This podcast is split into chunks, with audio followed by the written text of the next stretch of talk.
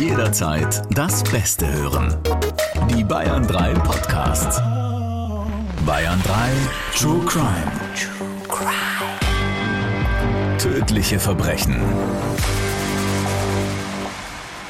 Für Kinderohren ist dieser Podcast nicht geeignet. Und Achtung, Triggerwarnung. Diese Folge enthält Schilderungen von Gewalt, Sex oder schrägen Sexpraktiken. Einige Menschen können auf entsprechende Szenen sensibel reagieren. Irina ist als Hilfsarbeiterin bei einem Landwirt im Ort tätig. Gerade ist sie dabei, ein Feld für die Erdbeersaison vorzubereiten. Zusammen mit anderen Hilfsarbeitern deckt sie es mit Folie ab. Sie sind schon einige Stunden bei der Arbeit. Da klingt sich Irina kurz aus. Sie braucht mal kurz ein stilles Örtchen und geht auf das Nachbarfeld. Sie sucht sich eine Stelle, die von der Bundesstraße aus nicht einsehbar ist. Ein geeigneter Ort scheint gefunden. Da sieht sie plötzlich etwas und lässt einen lauten Schrei los. Strafverteidiger Dr. Alexander Stevens erzählt im Gespräch mit Bayern 3 Moderatorin Jacqueline Bell von wahren Verbrechen. Und damit hello, hello, hello. Schön, dass ihr wieder am Start seid zu einer neuen True Crime Folge, wo auch immer ihr uns gerade hört. Es gibt ja auch die ARD Audiothek und die ARD Audiothek App. Da sind auch all unsere Folgen zum Abruf drin. Und unsere heutige Folge hat etwas sehr Besonderes. Warum sagen wir euch gleich? Erstmal ein großes Hello, hello, hello an meinen Strafverteidiger, Dr. Alexander Stevens, der wieder mal an meiner Seite ist und sich gerade noch schnell gestreckt hat. Ja, ob das aber immer so gut ist, wenn du mich als deinen Strafverteidiger vorstellst. das weiß ich auch nicht genau, ja. Bevor wir loslegen, habe ich hier noch eine Nachricht, über die habe ich mich diese Woche so sehr gefreut. Die kommt von der Diana, die geschrieben hat, dass sie seit ein paar Tagen mit ihrem Implantat, das sie im rechten Ohr drin hat, gerade unseren Podcast hört. Sie schreibt, alle Geräusche, Sprache, Worte, Stimmen, alles ist gerade neu für mich. Es ist sehr anstrengend und fordernd und ich höre den Podcast rauf und runter. Erst erkannte ich die Stimme von Herrn Dr. Stevens, zwei Tage später Sie, liebe Frau Bell. Es klingt alles noch wie Computerstimmen, sehr blechern, sehr unscharf, aber ich verstehe, was Sie beide sagen und kann den Themen wieder richtig gut folgen. Ich trainiere nun das Hören mit Ihrem Podcast, täglich mehrere Stunden. Ich wünsche Ihnen alles, alles erdenklich Liebe und Gute und ein erfolgreiches neues Jahr. Das Ja, ist doch schön, oder? Richtig schön.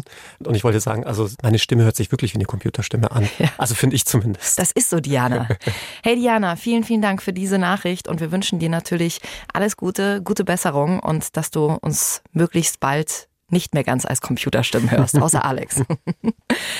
Und es kam auch das Feedback von euch rein, dass wir am Anfang nicht immer so viel quatschen sollen, sondern schneller in den Fall einsteigen. Und deswegen machen wir das gleich.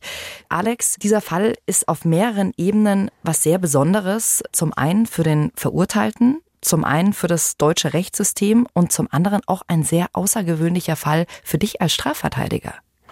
Ja, in jeglicher Hinsicht. Und um nicht zu viel zu spoilern, vielleicht eins vorweg. Das ist der erste Fall, bei dem ein mutmaßlicher Mörder während der Gerichtsverhandlung am Schluss frei herumläuft. Dann starten wir doch jetzt direkt mal rein in unseren heutigen Fall. Die Namen und Details haben wir zum Schutz der Person wieder geändert, aber der Sachverhalt wird sinngemäß wiedergegeben. Jakob hat mit Ende 40 schon einiges mitgemacht. Ursprünglich als Kfz-Mechaniker ausgebildet, hatte er einmal einen gut bezahlten Job bei einer Elektronikfirma. Doch den hat er verloren, ist mittlerweile arbeitslos, hat keine Ersparnisse und lebt von Überbrückungsgeld. Auch mit der Liebe läuft es leider nicht so gut. Inzwischen ist er in zweiter Ehe geschieden. Vor ein paar Jahren starb dann auch noch Jakobs Mutter an Krebs. Ein Schicksal, das ihn hart getroffen und die Familie zerrüttet hat. Denn die Mutter hatte ihm und seinem Bruder den Großteil des Erbes zugesprochen. Die Schwester ging so gut wie leer aus. Immerhin, durch das Erbe und weil sein Bruder keinen Anspruch auf seinen Anteil erhebt, kann er zusammen mit seinem großen Mischlingshund weiterhin im bescheidenen Elternhaus wohnen bleiben. Die Nebenkosten sind gering und er muss monatlich nur einen kleinen Betrag für die Erbpacht bezahlen. Vor kurzem hatte er mit seinem alten BMW einen Unfall. Der Wagen ist nicht mehr fahrtüchtig und Jakob wartet noch auf das Geld seiner Versicherung. Ob er den Wagen reparieren lassen oder verkaufen soll, er ist hin und her gerissen. Das Leben meint es also nicht immer gut mit Jakob, aber er hat Freunde, die ihn aufmuntern und er hat ein sehr gutes Verhältnis zu seinem Bruder und dessen Lebensgefährtin Uschi. Jedes Wochenende treffen sie sich mit ihrer Clique zum Tanzabend in einem Lokal. Und so blüht Jakob an diesen Abenden immer regelrecht auf. Im Alltag ist Jakob eher schlicht gekleidet, legt keinen Wert auf sein Äußeres. Doch vorm Weggehen nimmt er sich jedes Mal extra viel Zeit, um sich schick zu machen. Trägt Ohrstecker, dunkle, enge Jeans, eine schwarze Lederjacke, darunter bunte T-Shirts. Ein Ritual, das für Jakob einfach dazugehört. Meistens holen sein Bruder und Uschi ihn ab. Sie feiern gemeinsam bis eins oder zwei in der Nacht und holen sich danach noch etwas zu essen bei Jakobs Lieblings-Fastfood-Restaurant. Dann setzen ihn Uschi und sein Bruder zu Hause ab. Überhaupt ist die Freundin seines Bruders eine große Hilfe für Jakob. Weil er gerade kein funktionierendes Auto zur Verfügung hat, fährt sie ihn mehrmals die Woche zum Einkaufen oder macht Besorgungen für ihn. Dafür ist Jakob besonders dankbar. Und es scheint aufwärts zu gehen. Nach langer Zeit hat Jakob nun endlich wieder einen Job in Aussicht. Er könnte bei einem großen Elektronikvertrieb als Verkäufer arbeiten, nur dafür braucht er dringend ein Auto. Soweit der Einstieg in unseren heutigen Fall. Und seitdem wir beide Alex im Podcast zusammen machen und auch mit unserer True Crime Tour unterwegs sind, schrillen bei mir immer die Alarmglocken, wenn ich das Wort Erbe höre. Ja, wie ich auch auf der Tour immer sage, Geld das älteste Motiv der Welt und von dem her vielleicht ein guter Ansatzpunkt für die Ermittler. Und ihr wisst ja schon, es geht hier in unserem Fall um einen Mord. Und eins können wir an dieser Stelle auch schon vorwegnehmen, Jakob wird das Opfer sein. Nur, wer ist der Täter oder die Täterin? Wahrscheinlicher laut Statistik ist es ja, dass es ein Mann ist.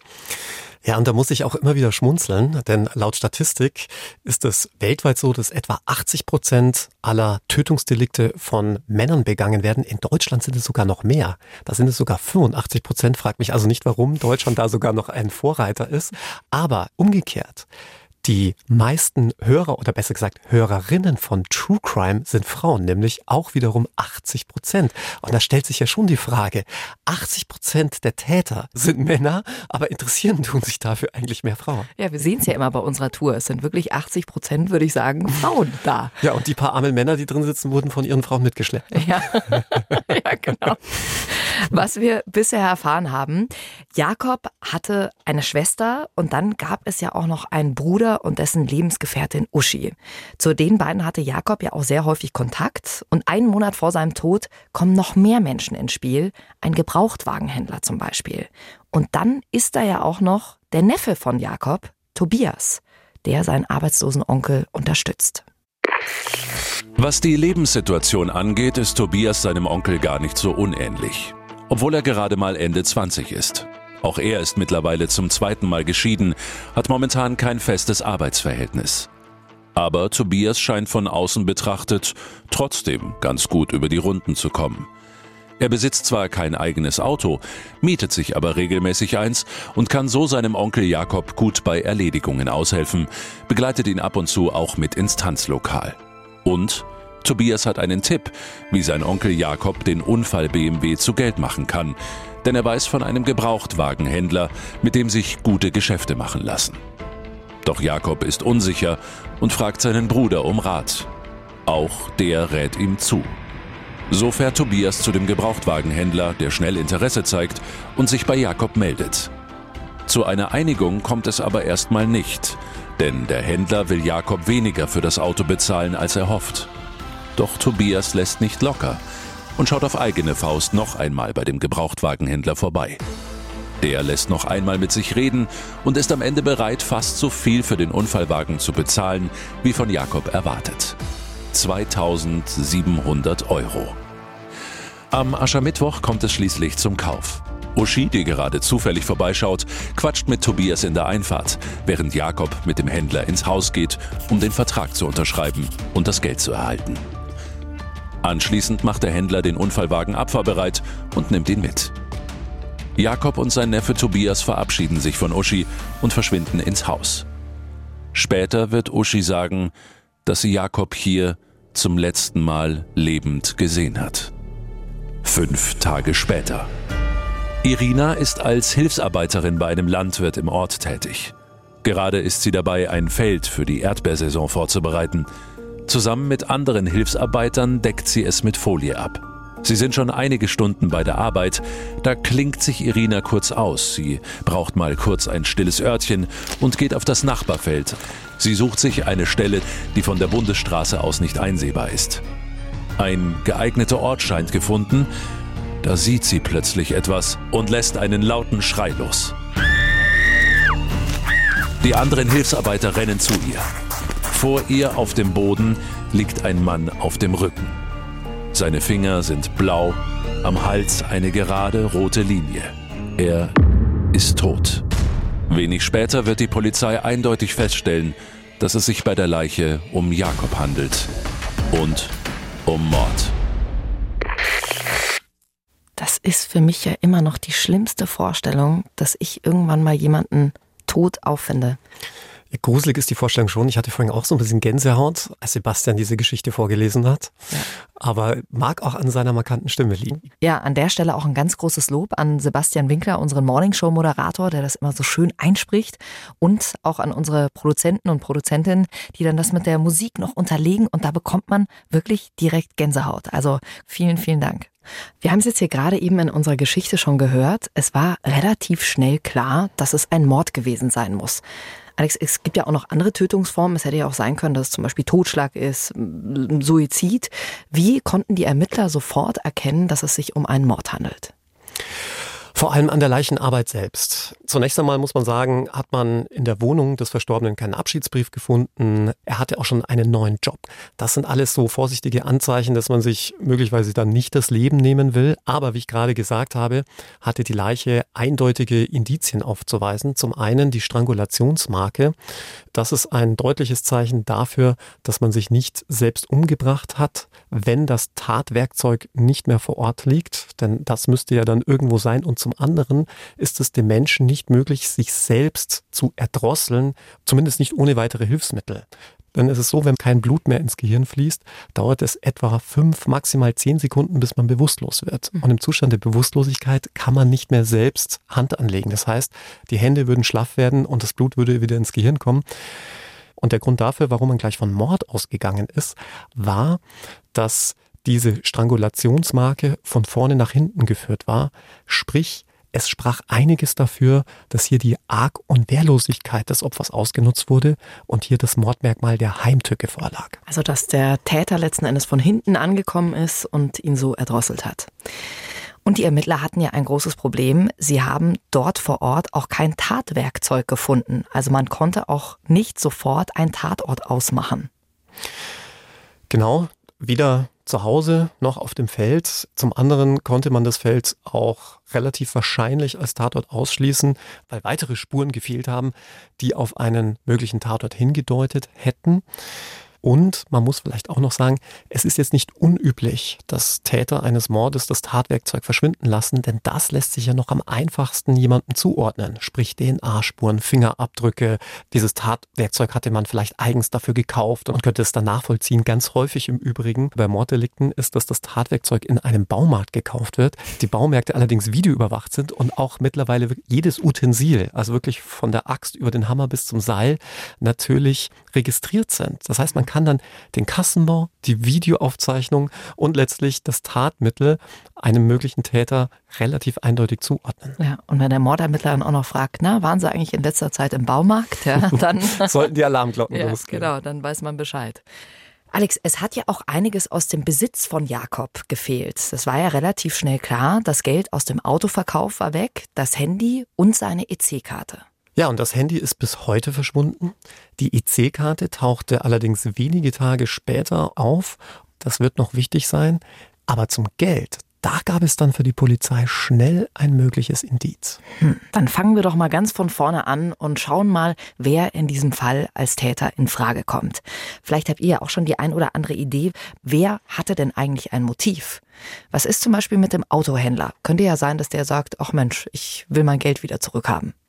Sehr gute Idee. Also ich sehe schon, Jackie, an dir ist wirklich eine Ermittlerin vorübergegangen. Denn gerade im Autohandelsbusiness, ohne den Autohändlern zu nahe zu treten, gibt es, und da sind wir wieder bei der Statistik, eine deutlich höhere Kriminalitätsrate, vor allem beim Gebrauchtwagenmarkt. Da wird vor allem viel betrogen, kann man sich natürlich vorstellen. Ich sage nur Tacho zurückgedreht und andere Geschichten. Aber ich kann auch noch von dem Bericht meiner Ex-Freundin zehren. Die war nämlich Spezialstaatsanwältin für solche Delikte, die im Rahmen des Gebrauchtwagenmarkts Gebrauchtwagenmarktes passieren. Da gibt es hier in München sowie in anderen vielen großen Städten einen sehr exponierten Ort, wo immer samstags die ganzen Gebrauchtwagenhändler und auch die Leute, die ihren Gebrauchten verkaufen wollen, hinfahren. Und da vergeht wirklich kein Samstag, an dem es nicht zu irgendwelchen Strafanzeigen kommen würde. Das geht mittlerweile so weit, dass die Polizei verdeckte Ermittler dort einsetzt. Denn es bleibt mit nicht nur beim Betrug, es kommt regelmäßig zu Handgreiflichkeiten. Und da war das natürlich auch in unserem Fall der erste Ansatzpunkt für die Ermittler, Vielleicht könnte der Autohändler irgendetwas mit dem Tod zu tun haben. Wie ist das eigentlich so? Äh, Staatsanwältinnen und Strafverteidiger, dürfen die dann Fälle zusammen bearbeiten? wir haben wieder was rausgefunden. also wir sind nie in die Konfliktsituation geraten, dass wir wirklich mal einen Fall zusammen gehabt hätten. Äh, den einzigen Konflikt, den wir hatten, war, dass wir beide mal Klausuren für dieselbe Prüfung korrigieren sollten. Und da sind wir echt aneinander geraten. Ich war nicht so streng wie Sie, ja. sehr interessant, ne? Haben wir schon wieder was rausgefunden. Alex, was war denn jetzt mit dem Autohändler, als sich den angeschaut haben? War der verdächtig? Man hat den Autohändler relativ schnell ausschließen können. Zum einen, weil sich die Polizei, so viel sei schon mal verraten, auch relativ schnell auf jemand ganz anderen eingeschossen haben. Zum anderen, weil das für den Autohändler ein ganz normales Alltagsgeschäft war. Es war nicht berichtet worden, dass es da zu irgendwelchen Problemen gekommen war. Außerdem war der Autohändler in Begleitung eines Kollegen dabei gewesen, der auch nichts Verdächtiges zu berichten vermochte. Und was man natürlich auch macht, ist sich die Handys anzugucken, insbesondere wo sich ein Handy zum mutmaßlichen Tatzeitpunkt befunden hat. Da konnte man sowohl den Autohändler als auch seinen Assistenten, nenne ich ihn jetzt mal, ausschließen. Hm. Wobei du ja auch immer sagst, also das ist ja der größte Fehler überhaupt, sein Handy mit zu einem Tatort zu nehmen. Ne? Also mittlerweile wissen das auch schon die Jüngsten. Ne? Also selbst der 14-jährige Kleindieb, der immer mal wieder beim Discounter klauen geht, weiß, oh, besser Handy zu Hause lassen. Gut, also den Autohändler, den konnte man relativ schnell ausschließen. Wie sieht's denn mit dem näheren Umfeld und den Freunden von Jakob aus? Da hätten wir zum einen mal die Schwester von Jakob, also das ist die Mutter von Jakobs Neffen Tobias. Und die hatte ja sowieso ein angespanntes Verhältnis zu Jakob wegen des Erbes. Nochmal ganz kurz zur Erinnerung für euch. Die Mutter von Jakob ist an Krebs verstorben und den Großteil des Erbes, der ist an Jakob und seinen Bruder gegangen und die Schwester ist so gut wie leer ausgegangen. Somit hätte die Schwester ja eigentlich ein ganz gutes Motiv, oder? Hass, Habgier? Beides durchaus möglich aber wenn man sich das Obduktionsergebnis ansieht, auch eher unwahrscheinlich, was die Kräfteverhältnisse angeht. Denn man hatte bei der Obduktion festgestellt, nicht nur, dass Jakob von hinten erdrosselt worden ist, sondern es eine ungeheure Kraft gewesen sein muss, weil sich bei ihm auch noch ein Halswirbel dabei ausgerenkt hatte. Und die Rechtsmediziner, das muss man an der Stelle sagen, die sind ja schon sehr hart gesotten. Die stellen ja sowas auch durchweg und gerne nach, an dem sie dann wirklich an Leichen so Federzugmessgeräte montieren mit einer Schlinge in dem Fall und dann nachzeichnen, wie viel Kraft man hier aufwenden muss, bis es zu einer solchen Knochenverschiebung zum Beispiel kommt. Mhm. Und damit wusste man also, eine Frau eher unwahrscheinlich, schon gar nicht so eine zierliche Frau wie die Schwester. Klar, nichts ist unmöglich, darf man nicht vergessen, aber auch die Motivlage, die jetzt mal abgesehen vom Geld, weil du das Erbe angesprochen hast, jetzt nicht sonderlich groß war, denn zu vererben hatte Jakob nicht viel. Wen gibt's noch? Es gibt noch seinen Bruder und dessen Lebensgefährtin Uschi. Mit der hat er sich ja besonders gut verstanden. Die sind ja auch oft zusammen abends tanzen gegangen. Und vielleicht gibt es ja auch irgendwas, von dem wir nicht wissen. Also, dass Uschi zum Beispiel mit Jakob was hatte, der Bruder hat es rausgefunden und kurzerhand hat er sich gedacht, so, dem zeige ich es jetzt und äh, er hat ihn vielleicht umgebracht. Also das Motiv Eifersucht. Ja, muss man alles in Erwägung ziehen. Und genau so funktionieren auch Mordermittlungen, dass man Hypothesen aufstellt und sich insbesondere natürlich so den engeren Kontakt- und Personenkreis ansieht. Denn auch da ist es ja oft so, und das haben wir im Podcast ja auch schon häufig erwähnt, dass man ein Motiv noch am ehesten im Bekannten- und Verwandtenkreis findet. Denn Taten, ich sage jetzt mal aus Mordlust, ja, so wie es bei Serienkillern oft der Fall ist, hat man ja sehr, sehr selten. Um ehrlich zu sein, kann ich mich in der jüngeren Vergangenheit, Gott sei Dank, an keinen einzigen deutschen mhm. Serienkiller erinnern. Mhm. Und da hatte man sich natürlich auch Jakobs Bruder und dessen Frau mal vorgeknüpft. Allerdings haben die sich in den Augen der Ermittler extrem unverdächtig verhalten. Zum einen waren sie diejenigen, denen als erstes aufgefallen ist, dass es kein Lebenszeichen mehr von Jakob gab und ihn als erstes und einzige als vermisst gemeldet haben. Sie hatten mehrfach versucht, ihn zu erreichen, sind sogar zu seiner Wohnung gefahren, um nachzusehen, haben Krankenhäuser abtelefoniert. Muss natürlich nichts heißen. Man kann ja auch das genau deshalb machen, um den Verdacht von sich abzulenken. Aber auch da war es so, dass die Geodaten nach einer ersten Auswertung, sprich Handyauswertung und äh, sich auch mal den Tagesablauf anzusehen, ergeben hatte, dass die als Täter wohl auszuschließen waren. Dann wisst ihr, wer jetzt noch übrig ist. Und der hat tatsächlich auch ein Motiv. Der Neffe von Jakob, Tobias, von dem wissen wir ja, er hatte ja schon große Geldsorgen. Für die Polizei war jedenfalls sehr auffällig, dass Tobias erst rund einen Monat vor dem Mord überhaupt wieder im Leben von Jakob aufgetaucht ist. Und einen Tag nach dem letzten Lebenszeichen von Jakob plötzlich alle seine Schulden hatte bezahlen können.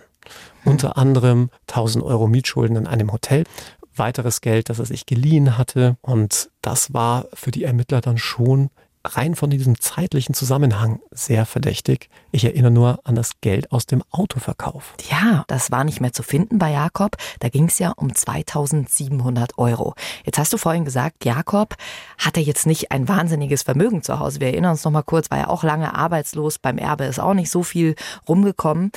Und ich meine, nicht, dass ein, ein Mord jetzt zu rechtfertigen wäre, wenn es mehr Geld ist, aber jemanden für 2700 Euro umzubringen, das ist doch auch nicht realistisch, oder? War auch, um vielleicht das auch vorwegzunehmen, eines der Argumente, die Tobias dann auch immer wieder vorgebracht hatte, für so wenig Geld einen Menschen umzubringen. Also das, das war angeblich überhaupt nicht mit seinem Lebensbild in Einklang zu bringen.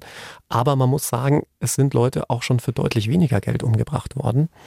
Und zum anderen muss man aber auch an dieser Stelle sagen, so wirklich wissen tun wir es nicht. Ob das wirklich das Mordmotiv gewesen sein kann oder ob vielleicht doch noch was ganz was anderes dahinter steckt. Ja, und jetzt kommen wir zu diesem großen äh, Problemchen hier in dem Fall, weil man sich natürlich schon relativ schnell auf Tobias einschießt und sagt, naja, okay, also wenn er einen Tag danach seine ganzen Schulden begleicht, das Geld bei Jakob ist weg. Es gibt aber keine Beweise gegen Tobias, sondern nur Indizien. So ist es. Also reine Beweisanzeichen, würde der Jurist sagen. Nochmal vielleicht kurz zur Erklärung der Unterschied zwischen Beweis und Indiz. Im deutschen Strafprozess gibt es vier abschließende Beweismittel. Das ist der Zeugenbeweis, also wenn ein Zeuge etwas gesehen hat. Es gibt die In-Augenscheinnahme, also ein Richter kann sich dann etwas angucken. Klassisches Beispiel sind Videoaufzeichnungen. Mhm. Dann gibt es den Sachverständigen. In unserem Fall wäre das der Gerichtsmediziner, der dann zum Beispiel Ausführungen zur Todesursache machen kann. Und last but not least gibt es dann noch den Urkundenbeweis. Also wenn ich behaupte, Anwalt zu sein, dann kann ich das mit meiner Anwaltsurkunde beweisen. Mhm. Ja. Bei den Indizien ist es anders. Da gibt sich der Beweis nicht unmittelbar aus einer Tatsache, sondern es bedarf immer gewisser Rückschlüsse. Auch hier das klassische Beispiel, wenn ich an einen Bankschalter gehe und dort meine Hand ablege, dann sind dort meine Fingerabdrücke. Das heißt aber noch lange nicht, dass ich den zuvor stattgefundenen Banküberfall begangen habe ja, sondern es belegt nur, dass ich mal am Tatort gewesen bin. In welcher Funktion belegt es das nicht? Und so muss man sich das Indiz vorstellen. Und deswegen ist auch der sogenannte DNA-Beweis eben kein Beweis, sondern nur ein Indiz. Denn wenn DNA-Spuren gefunden werden, dann heißt das, okay, mit einer Wahrscheinlichkeit von 1 zu so und so viele Millionen ist das meine DNA, also muss ich wie auch immer Kontakt mit der Person oder der Örtlichkeit gehabt haben. Aber in welcher Verbindung ich zu der Person oder der Örtlichkeit stehe, das müssen dann erst die Ermittlungen ergeben. Das ist ja auch immer eine Frage, die bei uns auf Tour immer ganz oft kommt. Wie viele Indizien braucht es denn, damit man jemanden verurteilen kann? Eine sehr, sehr gute Frage, die man überhaupt nicht abschließend klären kann, mit der sich auch immer wieder der Bundesgerichtshof auseinandersetzen muss. Denn Auch in unserem letzten Fall, dem Weihnachtsmord, war es ja nicht anders. Und da hatte ja der Bundesgerichtshof zum Beispiel das erste Urteil auch aufgehoben, weil die Indizienkette, die das Gericht letztlich dargelegt hatte, für den Bundesgerichtshof so nicht schlüssig war. Da ist zum Beispiel auch immer ganz wichtig, wie diese Indizien gewertet werden, denn die können ja ein unterschiedliches Gewicht haben. Man kann ja nicht einfach nur zusammenzählen und sagen, jetzt habe ich zehn Indizien, sondern vielleicht gibt es ein Indiz, das deutlich mehr Gewicht hat. Ich sage nur DNA-Spuren. Das hat natürlich ein viel gewichtigeres Indiz, als wenn ich jetzt einen Fingerabdruck irgendwo an einem Auto zum Beispiel fände, mit dem ich vielleicht schon mal gefahren bin. Das bedeutet ja noch lange nicht, dass ich dann vielleicht im Nachhinein dieses Auto geklaut habe oder so. Lass uns doch mal gleich mit dem ersten Indiz anfangen. An Jakobs Leiche wurden DNA-Spuren von Tobias gefunden. Genau, es waren sogenannte Mischspuren, die ließen sich dem Grunde nach sogar vier Personen zuordnen. Und auch wenn die Polizei zunächst davon ausging, dass das ein eindeutiger Beweis für Tobias Schuld wäre, weil man diese DNA-Spur in seiner rechten hinteren Innentasche an der Hose gefunden hat, also in der Gesäßtasche. Und die Polizei davon ausgegangen ist, das ist der klassische Punkt, an dem man eine Leiche anfassen würde, um sie hochzuheben. Wir erinnern uns, die Polizei geht ja davon aus, dass dieser Leichenfundort nicht der Tatort war und dass die Leiche dorthin gebracht wurde. Und daher sich DNA so am einfachsten erklären ließe, muss man im Nachgang wiederum sagen, war es dafür schon wieder fast zu wenig DNA und ein Sachverständiger würde auch im Nachgang sagen, naja, eine solche Mischspur könne auch durch die reine Übertragung eines Handshakes erfolgen. Sprich, man schüttelt jemanden die Hand, dadurch übertragen sich kleine Hauptschüppchen des mutmaßlichen Täters oder eben auch einer völlig unverdächtigen Person auf das spätere Opfer. Der fasst sich in seine Gesäßtasche und was finden wir dann da? DNA-Spuren des anderen. Ja. Das ist smart, wie weit man immer denkt, weil im ersten Moment dachte ich mir, na okay, wie sollen denn in die äh, Gesäßtasche hinten irgendwie Spuren reinkommen? Da muss er ihm ja wirklich da hinten reingefasst haben. Aber klar, wenn das schon reicht über ein Händeschütteln. Kommen wir zum nächsten Indiz. Tobias hat ja immer einen Mietwagen gehabt. Und das Auffällige, nachdem sein Onkel verschwunden war, hat er einen Mietwagen außergewöhnlich sauber zurückgegeben könnte theoretisch ein weiteres Indiz sein. Das Auto war sehr, sehr sauber, weil er sozusagen den Tatort gereinigt hat. Er war nicht nur sehr sauber, sondern hat auch noch frisch nach Zitrus geduftet. Und da waren sich die Ermittler dann sicher, aha, er wollte hier Leichengeruch beseitigen. Aber Tobias gibt vielleicht auch Mietwagen grundsätzlich sauber zurück. Ja könnte ich mir auch mal ein Vorbild dran nehmen. Wir alle, wenn ich an mein äh, Pfandflaschenlager in meinem Auto denke. Aber eins haben die Ermittler bei der genauen und peniblen Untersuchung dieses zurückgegebenen Mietwagens herausgefunden. Und zwar war bei der Beifahrerseite eine Clipverbindung abgebrochen. Eine Clipverbindung des Rückteils des Vordersitzes des Beifahrers. Klingt jetzt ein bisschen kompliziert. Also, man kennt es ja, wenn man hinten einsteigt in den Wagen, dass man zum Schutz des vorderen Sitzes so eine Plastikverschalung hat, ja. Ja, damit da nicht der Dreck der Schuhe der Kinder und so weiter draufkommt. Und die sind geklippt, die sind nicht verschraubt so wie vieles beim Auto. Und da war ein Clip defekt. Erinnern wir uns an die Rechtsmedizin, die gesagt hatte, es muss mit einem wahnsinnigen Kraftaufwand hier erdrosselt worden sein. Und die Rechtsmedizin hatte auch in den Raum gestellt, dass anhand der Drosselmarke, die relativ parallel zum Hals verlief, das Opfer mit aller Wahrscheinlichkeit im Sitzen erdrosselt wurde. Und da würde ja ein Autobeifahrersitz perfekt ins Bild passen. Mhm. Also eventuell könnte Tobias ihn in diesem Auto von hinten erdrosselt haben. Alex, ein weiteres Indiz, da haben wir gerade eben auch schon kurz drüber gesprochen. Tobias hatte ja plötzlich Geld, konnte plötzlich seine Schulden begleichen und er hatte vor allem auch große Scheine, 500 Euro Scheine, die es zufälligerweise ja auch bei diesem Autoverkauf gab. Und jetzt wird es für alle Hobbyermittler richtig spannend, denn einen solchen Aufwand, den die Ermittler bezüglich dieser 500-Euro-Scheine betrieben haben, habe auch ich bisher selten erlebt und sucht wahrscheinlich seinesgleichen. Also, in dem Hotel, in dem Tobias eingecheckt war, hatten die Ermittler herausgefunden, dass Tobias seine Hotelrechnung mit zwei 500-Euro-Scheinen bezahlt haben soll. Also wollte man diese 500-Euro-Scheine haben. Das Problem war, das Hotel hatte die schon längst bei der Bank einbezahlt. Was haben die Ermittler gemacht? Die sind ohne Witz zur Bank gefahren und haben alle 500-Euro-Scheine sichergestellt. Du kannst dir vorstellen, wie da die Bankmitarbeiter geguckt haben werden. Und das waren nicht wenige. Es waren nämlich 140 Stück. Und die hat man dann alle untersucht Und siehe da, an einem dieser 140 500-Euro-Scheine findet sich ein Fingerabdruck von Tobias. Sprich, man kann ihn jetzt mit diesem 500-Euro-Schein in Verbindung bringen. Bringt ihn aber natürlich noch nicht in Verbindung mit dem Geld, das dem Onkel fehlt. Und da kam jetzt der Autoverkäufer wieder ins Spiel. Denn den hatte man gefragt, wie er denn Tobias Onkel Jakob bezahlt hatte. Was sagte der? Unter anderem mit fünf 500-Euro-Scheinen, hm. die er wiederum aus einem anderen Autoverkauf hatte. So, bringt Tobias natürlich immer noch nicht mit dem Mord in Verbindung. Jetzt wird's aber wirklich spannend. Der Autoverkäufer hatte aus dem vorangegangenen Autokauf, aus dem ja unter anderem auch die 500-Euro-Scheine stammt, mit denen er Jakob bezahlt hatte, noch ein paar 500-Euro-Scheine übrig. Denn er hatte einen Kaufpreis von 7.500 Euro erlöst, also hatte er noch ein paar übrig. Und bei diesen 500-Euro-Scheinen hat man sich die Seriennummern angeguckt. Die waren relativ nah an der Seriennummer des sichergestellten Scheins aus der Bank mit dem Fingerabdruck. Und damit war für die Ermittler klar, das muss ein 500-Euro-Schein aus diesem Mordfall sein. Ja, da merkt ihr schon, dass wir jetzt hier eine ganz schöne Indizienkette haben, die gegen Tobias spricht. Also wir haben einen sehr sauberen Mietwagen, diesen abgebrochenen Clip, der darauf hindeuten könnte, dass er Jakob im Auto erdrosselt hat. Es war DNA von Tobias an der Leiche von Jakob. Er hat einen Tag nach Jakobs Tod seine Schulden beglichen.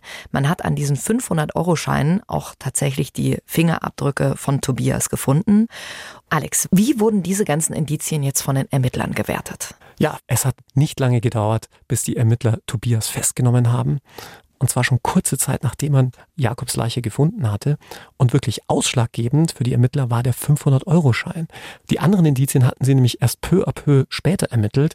Für die Ermittler war völlig klar, wenn 2700 Euro bei dem Mordopfer fehlen, und hierbei auch nachweislich eine Stückelung von fünf 500-Euro-Scheinen zu finden waren und dann nur einen Tag später nach dem letzten Lebenszeichen des Mordopfers mit 500-Euro-Schein bezahlt wird, dann auch noch aus einer Scheinserie, die dem Mordopfer zuzuordnen war, da haben die Ermittler gesagt, also das ist ein Zufall zu viel, der landet jetzt in Untersuchungshaft. Und wir haben vorhin ja schon drüber gesprochen, es sind keine handfesten Beweise. Jetzt steht natürlich die große Frage im Raum, haben diese Indizien gereicht, um Tobias zu verurteilen? Und um es kurz zu machen, nein, haben sie nicht. Denn das Gericht urteilte, dass die vorhandenen Indizien mehrdeutig seien. Jedes Indiz konnte man in die eine oder auch andere Richtung auslegen. Ich nehme nur beispielsweise diese DNA-Spur. Ähnlich war es dann auch mit anderen Indizien und man muss sagen, die Einlassung von Tobias, er hatte nämlich bei der Polizei noch ausgesagt, war im Wesentlichen auch in sich stimmig. Er hatte nämlich angegeben, dass in der angenommenen Tatnacht er tatsächlich mit seinem Onkel unterwegs war, aber ihn danach heimgefahren hatte und er dann noch quicklebendig war. Und das konnte man ihm auch alles nicht widerlegen. Und dann gab es für das Gericht noch zwei Indizien, die dafür sprachen, dass Tobias nicht der Täter ist. Und zwar, ich hatte es ja vorhin erwähnt, diese aufgefundene EC-Karte, dass die ziemlich sauber aussah. Diese EC-Karte wurde aber zu einem Zeitpunkt gefunden, an dem Tobias schon längst in Urhaft saß. Und da sagte dann das Gericht, naja, das kann ja nicht sein. Dann muss man doch eigentlich davon ausgehen, dass der wahre Täter ein anderer sein muss, denn die Karte war so unverschmutzt, dass die noch nicht lange dort liegen konnte und Tobias damit als Täter oder zumindest unmittelbarer Täter auszuschließen war. Und dann gab es noch etwas sehr Interessantes, auf das sind wir noch gar nicht eingegangen. Und zwar hatten zwei Zeugen unabhängig voneinander bestätigt, dass es unmittelbar nach dem Autokauf zu einem Streit zwischen Jakob und einem unbekannten BMW-Fahrer gekommen sein soll und er hatte mit einem Mann vor seiner Haustür ein offensichtliches Wortgefecht. Wörtlich soll Jakob zu dem unbekannten Mann gesagt haben, du kommst mir hier nicht rein. Und das fand das Gericht schon auch sehr merkwürdig. Hm. Boah, ich könnte ja tatsächlich keine Richterin sein, da eine Entscheidung zu treffen. Ihr könnt euch ja selber auch mal die Frage stellen, wie hättet ihr entschieden? Uschi und der Bruder von Jakob fanden es sehr verdächtig, dass Tobias wahnsinnig verwundert war, warum sie nach zwei Tagen Jakob bei der Polizei schon als vermisst gemeldet haben. Die waren sich ganz sicher, Tobias ist schuldig. Ja, Vielleicht aber auch, weil sie ohnehin nicht sonderlich gut auf Tobias zu sprechen waren. Ihnen schien schon diese ganze Autokaufgeschichte ein Dorn im Auge gewesen zu sein, denn es war letztlich Tobias gewesen, der den Autokauf überhaupt erst angeleiert hatte, seinem Onkel da auch geholfen hatte und sich damit eigentlich auch zugleich wieder ein entlastendes Moment geschaffen hatte, denn es war ja auch nicht auszuschließen, dass selbst wenn dieser 500-Euro-Schein, von dem wir jetzt schon öfters gesprochen haben, wirklich aus dem Besitz des Onkels stammte, dieser ihm den geliehen haben könnte oder auch mehr Geld geliehen haben könnte oder aber auch eine Art Provision war und damit würde sich der Kreis auch wieder schließen und damit könnte Jakobs Bruder wiederum auch ein Problem gehabt haben, dass Jakob nicht seinen Bruder gefragt hat, sondern ausgerechnet den Neffen, mit dem er Ewigkeiten nichts zu tun gehabt hatte. Könnte so sein, könnte aber auch anders sein. Ihr wisst ja, wie es bei unseren Fällen immer ist. Jedenfalls hat die Staatsanwaltschaft das ähnlich gesehen wie Uschi und der Bruder auch und sind nach diesem ersten Urteil in Revision gegangen. Sie sind sich sicher, Tobias war's, er muss ins Gefängnis. Und auch der Bundesgerichtshof, also die letzte Instanz in einem Strafverfahren, hat das Urteil nicht so ganz geschmeckt, ne? Ja, das kann man vielleicht so sagen. Letztlich hat der Bundesgerichtshof das freisprechende Urteil des Landgerichts aufgehoben. Und zwar mit der Begründung, dass das Gericht nicht die einzelnen Indizien hätte werten dürfen, sondern nur in ihrer Gesamtheit. Das Gericht, so der Bundesgerichtshof, habe jedes einzelne Indiz, das entweder für oder aber auch gegen Tobias sprechen konnte, einzeln gewertet und dem Zweifelsgrundsatz unterzogen und gesagt, naja, könnte man doch im Zweifel auch anders sehen. Das ist aber so verboten, denn dieser Zweifelsgrundsatz, sprich in dubio pro reo, im Zweifel für den Angeklagten, darf erst dann angewendet werden, wenn alle Indizien stehen, ich mich mit allen Indizien auseinandergesetzt habe, eine Gesamtbewertung durchgeführt habe und dann immer noch Zweifel verbleiben. Und da sind ah. wir nämlich genau bei dem Punkt, den du mich ja vorhin gefragt hattest, wie viele Indizien sind nötig, damit ich keine Zweifel mehr habe. Und das ist natürlich ureigenste Aufgabe des Tatrichters. Da darf sich der Bundesgerichtshof nicht einmischen. Aber das zuständige Landgericht hatte da wohl einen Fehler gemacht. Und deshalb wurde das Urteil aufgehoben und an ein anderes Landgericht zurückverwiesen, um von vorne verhandelt zu werden. Wahnsinn. Aber also ich meine, Fehler sind menschlich, ne? Aber dass sowas passiert, das ist ja die Basis eigentlich, oder? Das weiß doch jedes Gericht.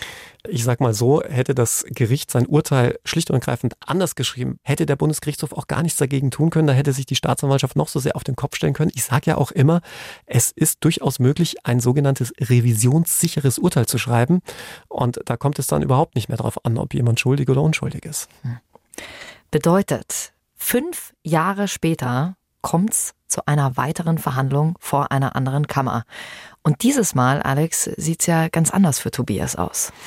Genau, logischerweise wurde er mit dem freisprechenden Urteil natürlich auch aus der Haft entlassen. Und ab diesem Zeitpunkt war Tobias auf freiem Fuß. Das bedeutet aber auch, selbst nachdem der Bundesgerichtshof das freisprechende Urteil gegen Tobias aufgehoben hatte und es jetzt zu einer neuen Verhandlung gegen ihn wegen Mordes kommen würde, musste Tobias nicht nochmal in Haft, denn hier galt die Unschuldsvermutung weiter. Denn zum einen war das freisprechende Urteil ja schon ein vorsichtiges Indiz dafür, dass es möglicherweise dann wieder zu einem Freispruch kommen könnte. Und davon abgesehen hatte sich Tobias dem Verfahren über auch gestellt, war auch zu der Gerichtsverhandlung, zu der neuen Gerichtsverhandlung, die ganze fünf Jahre später erst stattfand, auch jeweils erschienen, sodass es gar keinen Haftgrund gab. Also er saß letzten Endes nicht in Untersuchungshaft, sondern ist da als freier Mann in den Gerichtssaal reingekommen. Und das muss ich sagen, Jackie, habe ich noch nie erlebt. Dass bei einem Mordprozess der Tatverdächtige, der Angeklagte, ohne Handschellen, auf freiem Fuß den Gerichtssaal betritt und auch immer wieder nach der Verhandlung verlässt, ich glaube, das dürfte in der deutschen Rechtsgeschichte vielleicht nicht einmalig, aber zweimalig sein. Ja, zweimalig. Tobias geht also als äh, freier Mann zu jedem Gerichtsprozesstag. Und jetzt natürlich die große Frage, bleibt er auch für immer auf freiem Fuß oder entscheidet sich das Gericht vielleicht doch dafür, dass Tobias schuldig ist. Alex, was ist damals passiert? Also ich kann dir eins sagen, als ich das Urteil gelesen habe, das zweite Urteil, ist es mir kalt den Rücken runtergelaufen, denn nicht nur wurde Tobias jetzt plötzlich doch wegen Mordes verurteilt, nein, in den Urteilsgründen stand wortwörtlich überschrieben, es gibt keine Beweise. Punkt. Und wenn du dir dann überlegst, da wurde gerade jemand wegen Mordes verurteilt. Und der nächste Satz lautet, es gibt keine Beweise. Ich glaube, als juristischer Laie fällt einem erstmal die Tasse aus der Hand, denn das kann man so eigentlich gar nicht nachvollziehen. Und in unserem Fall hat das zweite Gericht alle Indizien gewertet und ist zu dem Schluss gekommen, nee, das ist ihm vielleicht das ein oder andere Indiz zu viel und hat ihn schuldig gesprochen. Tobias wird also vom zweiten Gericht wegen Mordes verurteilt. Er selbst sagt aber, ich bin unschuldig, ich habe das nicht getan. Und jetzt geht der Anwalt von Tobias in Revision. Deshalb wurde das Urteil auch vorerst nicht rechtskräftig. Denn solange ein Urteil beim Bundesgerichtshof angefochten ist und der Bundesgerichtshof noch nicht entschieden hat, ist es nicht rechtskräftig. Es gilt die Unschuldsvermutung weiter fort. Und deshalb musste Tobias auch zu diesem Zeitpunkt noch nicht ins Gefängnis. Alex, wie ist das eigentlich? Wird dann im Gerichtssaal direkt die Revision eingelegt oder wie läuft das ab? Wie ist da der Zeitstrahl? Gibt es durchaus, dass Verteidiger dann mehr so aus einer beleidigten Laune heraus dann noch gleich im Gerichtssaal sagt, ich lege hiermit Revision ein. Das ist möglich. Grundsätzlich macht man das allerdings schriftlich und hat aber dafür auch nur sehr kurz Zeit, nämlich gerade mal eine Woche. Und wenn man diese Frist verstreichen lässt, dann ist es auch vorbei. Dann wird das Urteil rechtskräftig. Man muss also hier höllisch aufpassen. Und das Gericht hat zur Fertigung des schriftlichen Urteils Unmengen Zeit. Also die Grundregel sind fünf Wochen. Allerdings verlängert sich das je nachdem, wie viele Prozesstage es gab. Und da gibt es Prozesse wie zum Beispiel den legendären NSU-Prozess hier in München gegen Beate Zschäpe. Da hatte das Gericht dann fast zwei Jahre Zeit, das Urteil auszufertigen. Und jetzt kommt's. Die Verteidigung hat immer nur einen Monat dafür Zeit. Ich höre die Kritik eines Strafverteidigers hier raus und lass sie mal so stehen. Okay, also Alex, wir haben hier in diesem Fall was ganz Kurioses. Tobias wird von dem ersten Gericht freigesprochen. Der Bundesgerichtshof kippt das. Es kommt zu einem zweiten Urteil. Die wiederum sagen, Tobias ist schuldig, er hat diesen Mord begangen und sein Anwalt geht jetzt in Revision. Und Tobias ist zu diesem Zeitpunkt dann logischerweise noch auf freiem Fuß. Und jetzt passiert etwas in dem Fall, wo ich mir dachte, nee, das kann nicht sein. Das ist ja jetzt wie aus einem Film. Der Bundesgerichtshof hält das Urteil, sprich, jetzt wird das Mordurteil gegen Tobias rechtskräftig, jetzt muss er ins Gefängnis und der Bundesgerichtshof verschickt diesen Beschluss sowohl an das Gericht als auch an die Staatsanwaltschaft als auch an die Verteidiger. Und hier hat die Post ganze Arbeit geleistet, denn beim Verteidiger kommt dieser Beschluss zwei Tage früher an als bei allen anderen. Tobias wusste schon zwei Tage bevor die Staatsanwaltschaft Bescheid wusste, dass er jetzt in den Bau muss. Und was hat Tobias gemacht? Er hat Sack und Pack genommen und ist abgehauen. Das ist doch unglaublich. Wie kann sowas passieren? Also warum wird das per Post gemacht? Kann man da nicht, weiß ich nicht, ein Zoom-Meeting machen und alle gleichzeitig informieren? Ja, in welchem Jahrhundert lebst du ja, denn, ja, Unsere Justiz lebt noch im 18. Jahrhundert. In der Justiz gibt es noch Faxgeräte. Schauen wir mal, welche Brieftaube als erstes ankommt. Wahnsinn. Alex, wie oft passiert sowas? Das passiert doch auch so gut wie nie, oder? Naja, es ist, und da muss man schon eine Lanze vor allem für die Staatsanwaltschaft in dem Fall brechen, eine Ausnahmesituation. Denn dass jemand bei einem verurteilenden Urteil wegen Mordes noch auf freiem Fuß ist, das gibt's so gut wie nie. Das ist eine absolute Sonderkonstellation und man muss ja sagen, die Justiz hatte ja ein gewisses Vorvertrauen in Tobias gefasst. Immerhin hatte er sich ja wirklich jeder Verhandlung gestellt. Er war immer gekommen, hatte nie gefehlt. Von dem her hatte man jetzt auch nicht unbedingt Anlass gesehen, jetzt einen Haftbefehl zu erwirken bzw. in Vollzug zu setzen. Gleichwohl muss man andererseits sagen, gut, wenn du zu lebenslanger Haft verurteilt wirst, ist der Fluchtanreiz natürlich schon extrem hoch. Auf der anderen Seite macht es ihn natürlich auch verdächtig, oder? Alle Leute, die vor etwas äh, fliehen, sagt man ja gleich, oh ja, okay, dann, dann war es. Umgekehrt könnte ich dir auch die rhetorische Frage stellen, würdest du unschuldig in den Knast gehen? Auf gar keinen Fall. also ihr merkt schon, ein ganz besonderer Fall und eine ganz besondere Situation, dass ein verurteilter Mörder ja auf freiem Fuß ist, geflüchtet ist. Und dann passiert etwas, wo sich die deutschen Ermittler denken, ach Mensch, super, müssen wir gar nicht mehr lang suchen. Tobias veröffentlicht doch tatsächlich Videos auf seinem YouTube-Kanal. Die sind für alle öffentlich zugänglich, auch für die Polizei. Und da beteuert er nochmal seine Unschuld und macht dem Gericht auch ziemlich heftige Vorwürfe, dass sie stümperhaft gearbeitet hätten und dass sie versagt hätten. Alex, aus der Sicht des Strafverteidigers, wie siehst du das Ganze? Ja, ich würde es wahrscheinlich nicht stümperhaft nennen, aber es gibt durchaus zahlreiche Punkte, die man, und da zitiere ich einfach dich, Shaki, so oder so sehen kann. Und ob man da dann wirklich zu einer Verurteilung wegen Mordes und einem Tatnachweis des Mordes kommt, da werden wir noch ausführlich drüber sprechen können. Ja, ihr merkt es schon, wir haben hier schon eine Folge mit totaler Überlänge und es sind noch so viele Fragen offen. Deswegen teilen wir diesen Fall wieder in zwei Folgen und in der nächsten Folge beschäftigen wir uns natürlich auch damit, wo Tobias ist. Kann die Polizei ihn überhaupt festnehmen? Hat Tobias vielleicht auch die Chance, dass dieser Prozess nochmal neu aufgerollt wird, falls er nach Deutschland zurückkommt? Und Wer steckt überhaupt hinter dem verurteilten Mörder? Das klären wir in der nächsten Folge. Und wenn ihr es nicht aushalten könnt und sagt, ich brauche neuen True Crime Stoff, dann habe ich mal wieder was für euch. Mord Nordwest heißt der True Crime Podcast von Radio Bremen. Da geht es ziemlich düster und rau zu. Der langjährige Kriminalreporter Dirk Blumenthal und der Leiter der Rechercheredaktion Jochen Grabler, die sprechen da über erschütternde Fälle. Einige davon haben auch bundesweit für Schlagzeilen gesorgt, wie zum Beispiel der Fall Kevin oder der Bremer Bunkermord aus dem Jahr 1999. Dabei geht es um ein junges Paar, das für ihre Liebe mit dem Tod bezahlen muss und dem Gerichtsprozess, der einen nur kopfschüttelnd zurücklässt. Jeden Donnerstag gibt es dann eine neue Folge von Mord Nordwest, natürlich auch in der App der ARD Audiothek und überall, wo es sonst noch Podcasts gibt. Und wir freuen uns natürlich sehr, wenn ihr auch mal live bei unserer Tour vorbeischaut. Ab Ende März geht's los. Wir haben wieder ganz viele neue Stationen auch mit dabei, ne? München zum Unter Beispiel. anderem nochmal in München, was mich mhm. sehr freut. Wir waren ja schon im Zirkus Krone, den wir ja wirklich brechend voll ausverkauft bekommen haben. Also ja. dafür nochmal echt vielen, vielen lieben Dank an die Münchner. Und äh, jetzt, weil der Andrang so groß war, nochmal diesmal in der Kongresshalle. Schauen wir ja. mal, ob wir es nochmal schaffen. Genau, schauen wir mal, ob wir es nochmal hinkriegen. Mhm. Hey, wir wünschen euch äh, eine gute Woche, was auch immer ihr treibt und freuen uns sehr, wenn ihr nächste Woche wieder mit dabei seid. Wiederhörnchen. Alex rollt die Augen. Ich habe jetzt übrigens entschieden, dass wir einfach jedes Mal eine andere Verabschiedung machen. Also schickt uns eure Verabschiedung durch, dann widmen wir euch jedes Mal eine andere Verabschiedung.